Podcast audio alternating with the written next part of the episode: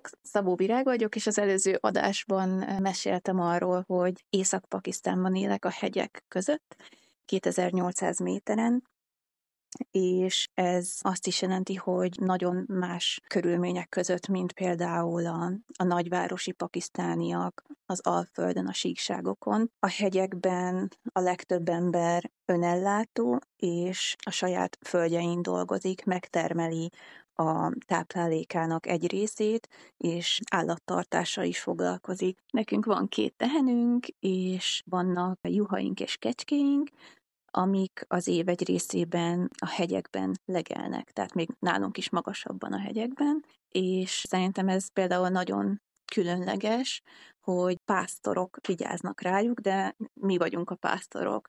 Tehát a falu összes állata együtt van, és a falu családjából egy-egy ember vigyáz rájuk. Tehát összesen mondjuk két ember egyszerre, két különböző családból, és olyan 5-6 napig és akkor váltják egymást ezután. Tehát van egy táblázat, hogy melyik családból kell valakit küldeni, és, és akkor igazából ez, ez így működik, és van, hogy az utolsó pillanatban eldöntjük, hogy na, akkor most ki ér rá, meg ki szeretne menni, a családunkból általában férfiak szoktak nálunk, de vannak olyan részek, ahol nők is szoktak pásztorkodni. Ez egy elég veszélyes dolog tud lenni, mivel vannak hópárducok. Tehát nem az emberre veszélyesek, hanem az állatokra. Hát ugye nagyon nagy a felelősséget, hogy az összes állatra te vigyázol, és az állatok nagyon drágák, úgyhogy nem akarod, hogy valamelyiknek is valami problémája essen. És volt már vesztesége ebből a családnak, hogy jött a hópárduc és elragadott egy állat?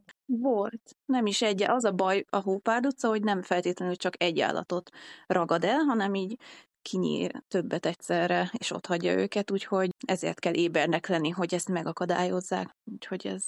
És mennyire kényelmes ott ez a szállás? Hogy kell ezt elképzelni?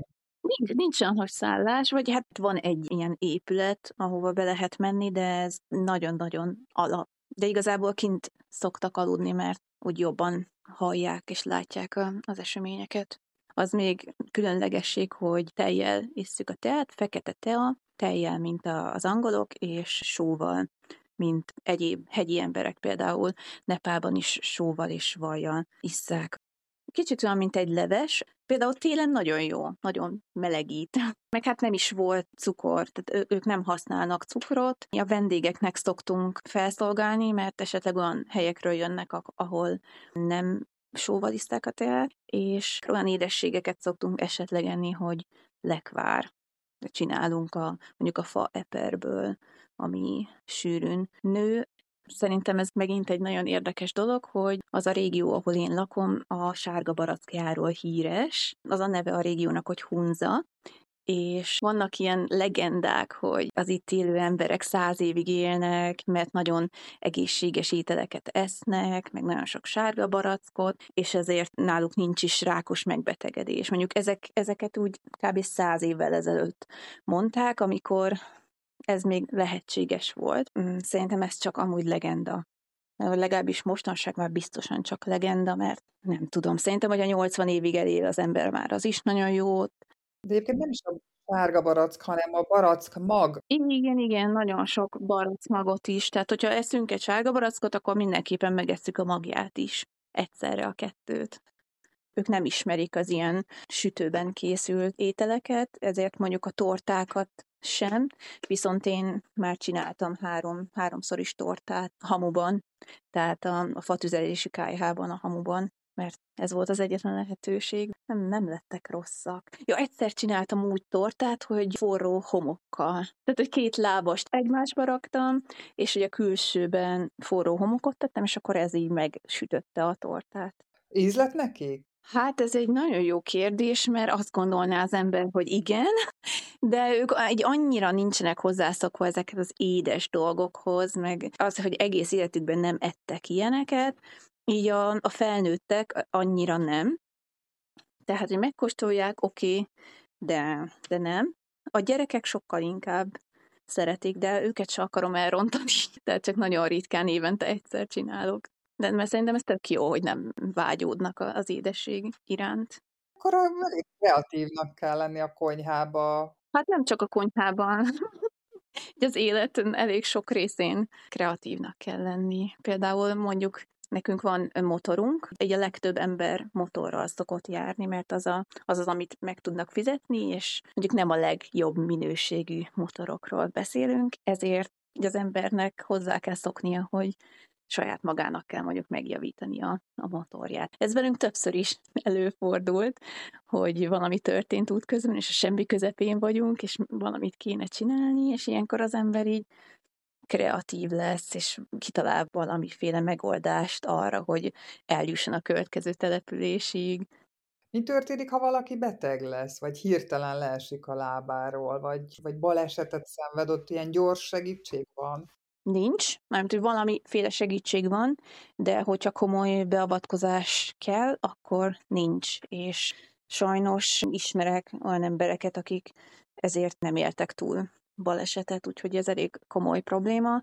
Volt egy iskolabusz baleset, hát ezt az iskolabusz se úgy kell elképzelni, mint egy európai iskolabusz, hanem csak úgy egy teherautónak a hátuljában voltak a gyerekek, és valahogy a, az út mellett levő sziklának ütköztek. És így nem gondolták volna a baleset után, hogy valakinek valami problémája lesz, de ugye vannak ezek az agy sérülések, amik így abban a pillanatban nem mutatkoznak meg, hanem később, és akkor már nagyon sokszor túl késő segíteni az embereken, és ez történt ezzel a három, hát három fiú volt a mi falunkból, és sajnos mind a hárman meghaltak, úgyhogy ez tényleg egy, egy szörnyű baleset volt, és ugye ők így nem mentek a kórházba rögtön. Hát a legközelebbi kórház, ami jobban fel van szerelve, de hát nyilván az se egy európai színvonalú kórház, de három, három és fél órányira van.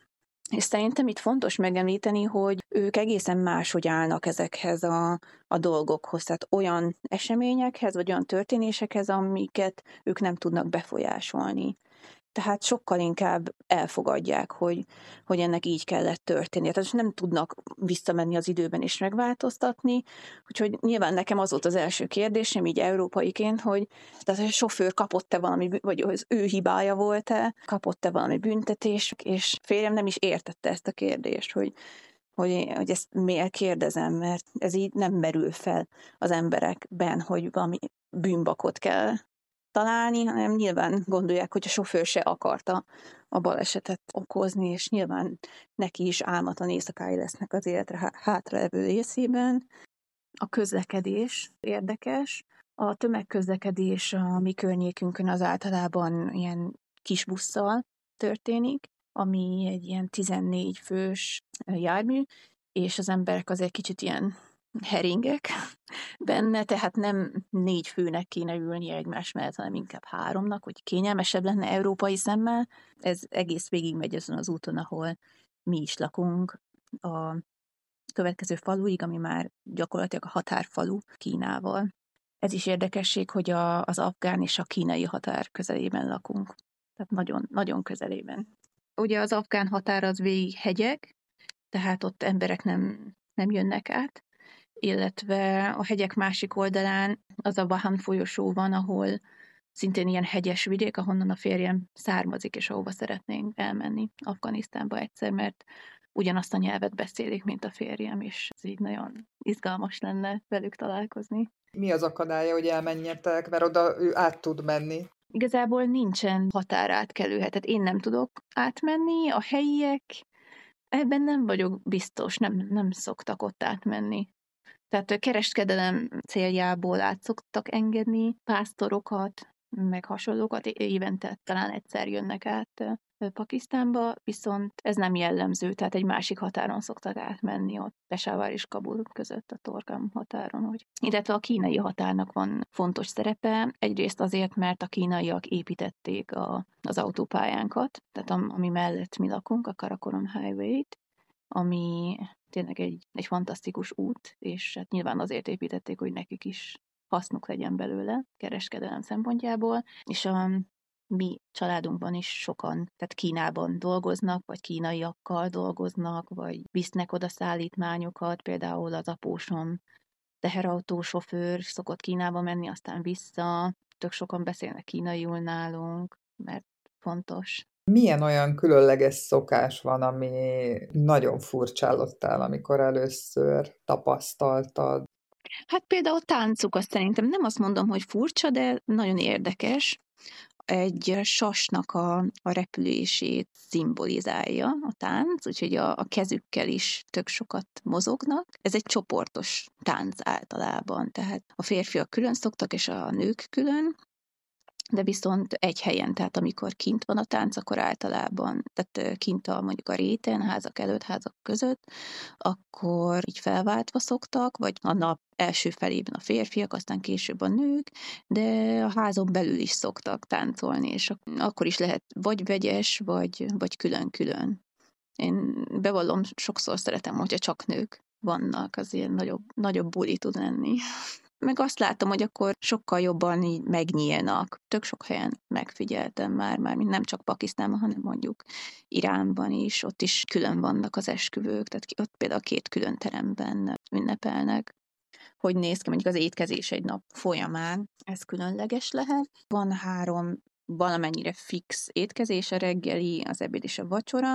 A reggeli az általában ez a lapos kenyér, kör alakú kenyér, amit szoktunk csinálni, mondjuk vajjal, tejszínnel, ezzel a lekvárral, vagy tojással ehetjük. Még nekünk nincsenek tyúkjaink, úgyhogy ezt még boltban veszünk, viszont a vajat és a tejszint azt mi készítjük, illetve van egy tíz órai és egy uzsonna is, ami igazából csak tea, tehát az a lényeg, hogy teát igyanak az emberek, és akkor ahhoz is általában ezt a lapos kenyeret szokták, vagy szoktuk csinálni. Ami még érdekes, hogy a, a férfiak is nagyon jól csinálják ezeket, tehát sokkal jobban, mint mondjuk én. Az alapkenyér az, az liszt és víz, de van nagyon sok ilyen kenyér változat, hogyha nem tudom, mondjuk vendégek jönnek, belerakunk olajat, attól már kicsit jobb lesz a, a textúrája. Például van olyan, ami ilyen palacsintaszerű, amiben tojást is rakunk, és ilyen folyékonyabb a tésztája azt lekvárral szokták enni. Van olyan, amit olajban sütnek ki, mi például ebédre meg vacsorára általában zöldséget eszünk, és akkor vagy rizssel, vagy ezzel a kenyérrel, amit csinálunk. Az még egy érdekesség, hogy ugye nem nagyon van alkohol, van, elérhető, lehet szerezni, de nem megszokott, hogy az emberek alkoholt isznak. Például ez volt az egyik első tapasztalatom így a pakisztáni hegyekben, amikor még egyedül utaztam, és nem ismertem a férjemet, hogy volt egy sportesemény, és drukkoltam az egyik csapatnak, és amikor a csapat megnyerte a, a meccsét, akkor elmentek tehát megünnepelni ezt a győzelmet, és engem is meghívtak. Ez azt jelentette, hogy egy ilyen kis apró vendéglőben teát ittunk. Tehát ez volt a, az ünnepség, és ez nem tudom, szerintem ez annyira aranyos volt, hogy, hogy ők azzal ünnepelnek, hogy teát isznak, és azzal, hogy elkezdenek táncolni. A fekvés az hogy történik nálatok? Egyszerre megy mindenki az ágyba, mert ugye, ahogy láttam a képeket, ott egy térben alszik a család, vagy először a gyerekek, közben a szülők még ott beszélgetnek, Hát ők nagyon jók abban, hogy bármilyen helyzetbe tudnak aludni, ami mondjuk rólam nem mondható el. Én nem tudok úgy aludni, hogy mellettem partiznak az emberek, de például az anyósom igen, Úgyhogy ők mondjuk lefekszenek, tehát mondjuk az anyósom legkisebb fia, és az anyósom mondjuk lefekszik kicsit hamarabb, a többiek meg később. De most már több szobában alszunk, és nem csak egyben, úgyhogy például az idősebb fiúk, ők még ott telefonoznak. Mondtad, hogy ott nincs ilyen, mint nálunk egy fürdőszoba, hogy folyik a meleg víz, és komfortos minden. Gondolom, nincs minden nap, vagy minden este tisztálkodás, de hogyan néz ki ez, a, az esti rutin? Vesznek-e át hálóruhát, vagy mennyire szemérmesek egymás előtt? Ez nagyon jó kérdés. Hát nekünk van külön szobánk, úgyhogy én ott tudok öltözködni. Az anyósom, hogyha csak a, a családtagok vannak bent, akkor simán mondjuk alsó neműre vetkőzik, de ahogy mondod, ez nagyon jó felvetés, hogy nem, nem fürdünk minden nap, az elég nagy erőfeszítés igényel, hogy felmelegítsük a vizet, fürödjünk meg, ugye nagyon sokszor, hogyha mondjuk hideg van este, akkor sokkal inkább napközben szeretünk zuhanyozni. Ugye zuhany nincsen, úgyhogy egy bödönből merjük a vizet egy kisebb bödönnel.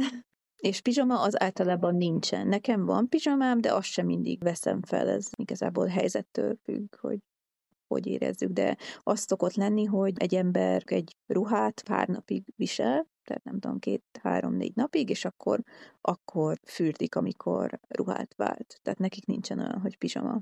Ez ilyen nagyon jellemző a hegyekben. A csecsemő gondozásra van rálátásod, hogy hogyan néz ki, amikor hazaér az anyuka a gyermekkel? Igen, bepójálják a kisbabákat, és akkor belerakják a bölcsőbe, és gyakorlatilag a, a nap nagy részében a baba ott alszik a bölcsőben, amikor elkezd sírni, akkor csak elkezdik lögdösni, és, és igazából tök jól visszaalszik. Milyen a gyerek helyzet a családban, mennyire tudja érvényesíteni az akaratát, figyelnek-e rá, igen, hát inkább olyan, hogy nagyon felnéznek a szülőkre, vagy tanárokra, tehát felnőttekre. Ugyanakkor például nagyon sok felelősségük van, tehát például a legidősebb gyereknek, ami férjem például a legidősebb fiú, neki a testvérei iránt is, meg a szülei iránt is nagy felelőssége van. Tehát így tisztelettel kell beszélni a felnőttekkel. Tehát így el szokták fogadni igazából, amit mondanak. Ilyen az oktatás ott felétek? majdnem minden faluban van iskola, általános iskola, illetve hát ahol nincs, ott a legközelebbi faluban van. Viszont a gimnáziumba általában más faluba vagy városba szoktak járni. Nekünk szerencsére van a közelben mindkettő, úgyhogy nem kell nagyon messzire menni. Az jellemző, hogy esetleg gyalog járnak a gyerekek, voltunk olyan völgyekben, ahol nem tudom, kilométereket sétálnak együtt egymással a gyerekek, de szerencsére az oktatás az jelen van, és mindenki jár iskolába, de ez mitől függ, hogy egy családon belül melyik gyerek megy egyetemre, a legidősebb? Hát, hogy ki az, aki okos. Tehát ezt a gyerekre bízzák, hogy ezt bejelentse, viszont nem mindig van pénz rá, mert pénzbe kerül. Úgyhogy a, az én férjemnek is hát volt, hogy az ismerősei dobták össze a pénzt egy, egy szemeszterre, ilyenek, úgyhogy sajnos ez, ez nem mindenkinek fér bele, hogy egyetemre járhasson. Ugye mi egy vitatott területen lakunk, tehát ez a Gilgit-Baltisztán, ez nem teljes jogú tartomány vagy terület Pakisztánon belül. Ezért, hogy valaki itt végez egyetemet, hát nem ugyanolyan esélyekkel vág neki a munkakeresésnek. Most már wifi is van a faluban, tavaly vezették be, de nem mindig működik tökéletesen. Úgyhogy ez ilyen ott. Mondtad a múltkori adásban, hogy nagyon-nagyon nagy a rokonság, hát szinte százasba mérhető a, a létszám. Ők hogyan tartják a kapcsolatot? Mennyire intenzíven járnak össze? Van-e ilyen családi ünnepség, amikor úgy összegyűlnek? Nem tartják a kapcsolatot általában, hanem akkor találkoznak, amikor esküvő van a családban. Az esküvőre ugye mindenkit meghívnak. Tipikusan az esküvők azok, ahol az emberek találkoznak, ahol mondjuk én találkozom az ő családtagjaival, de amúgy ez olyan, hogy hogyha mondjuk a környéken jársz, akkor bemehetsz akárkinek a házába, de nem szólsz előre. Szerintem ez is így tök jó, ez tetszik nekem. A férjem így el szokta mondani, hogy ő kinek a fia, és akkor már mindenki tudja, hogy ő ki. És szülinapot például ünnepelnek? De kérdeztem férjemet, ott ez hogy működik, és mondta, hogy hát az anyukája tudja mindegyik gyereknek a szülinapját, és kíván nekik boldog szülinapot, de igazából ennyi. Tehát például az, hogy valamit kapjon szülinapjára, az, az így nincs meg, meg nem is számolják, hogy ki hány, tehát ez, ez ilyen nem, nem fontos számukra, hogy ki hány éves. Mondjuk nyilván én szeretem megünnepelni, és én szoktam neki tortát csinálni, de igazából nem viszik túlzásba ezt a se az ünneplést ebből a szempontból, és se a, az örülést, ahogy a kapnak valamit, hogy ilyen, ehhez is hozzá kell szokni, hogyha én, amikor én adok nekik valami ajándékba, például szoktam hozni mondjuk kézkrémet a, az anyósomnak, meg ilyenek, ezt szoktak érni, vagy szoktam neki csinálni mondjuk karkötőt, ilyenek, és így nem látom a, az örömet, ugye, amikor átadom, és akkor így szoktam kérdezni a férjem, de hogy ez tetszett neki, vagy mi, és mondja, hogy persze, hát ott rajta van, úgyhogy ez azt jelenti, hogy tetszett neki, csak hát nem mondják. Férjem szokta mondani nekik, hogy mondasz, hogy köszi. Ja, beszélnek angolul, tehát a anyósom is, a apósom is beszél angolul, meg a tesói közül is mindenki, úgyhogy annyit nyilván tudnak mondani, hogy köszi ő meg elmagyarázza nekem ezt az ő szempontjából, hogy nem szoktak így túlzott érzelmeket kimutatni ilyen szinten. Azt szokta nekem mondani, hogy, hogy szerinte ez fake. Tehát, hogy nem igazi érzelem sokszor, amikor mondjuk valaki kibont egy ajándékot, csak hogy azért örül, jaj, köszi, mert hogy ezt kell csinálni, és ezt kell mondani. Úgyhogy én megértem az ő szempontját is. Ezt így tök jó, hogy így több szempontból látja az ember ugyanazt a dolgot. Van egy szellemi vezetőjük, az Agakán, azt hiszem most Franciaországban él. Ez az Agakán amúgy egy titulus, tehát na, nem tudom, hanyadik Agakán van most, de az ő tanai követik. Tehát azért ilyen fontos nekik mondjuk az oktatás, azért beszélnek angolul, egymás elfogadása, ilyen dolgokra tanítja őket, ami, ami szerintem megint egy, egy tök jó dolog. Mit tetszik a legjobban, ha csak egy dolgot kéne kiemelni, a szimpatikus neked az ő kultúrájukban? A vendégszeretet, ezt mondanám, mert ezért szerettem be az országban, mielőtt még megismertem a, a férjemet, és nem csak az országban, hanem abba a tájba, vagy abba a részébe az országnak, mert igazából mindenhol behívtak az emberek a házukba, teára, vacsorára, hogy ott aludjak. Annyi elég volt, hogy én annyit mondtam, hogy szia, hogy vagy, tehát egy ilyen alapbeszélgetést megtanultam az ő nyelvükön, még mielőtt megismertem a férjemet, és akkor ezzel így kapuk nyíltak ki. De ők enélkül is nagyon-nagyon kedvesek. Ez tetszik a legjobban, és, és én is sokat tanulok tőlük.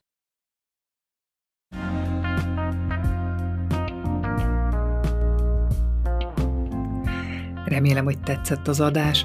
Ha nem szeretnél lemaradni a következő epizódokról, érdemes feliratkozni a csatornára. Találkozunk a következő részben jövő szerdán.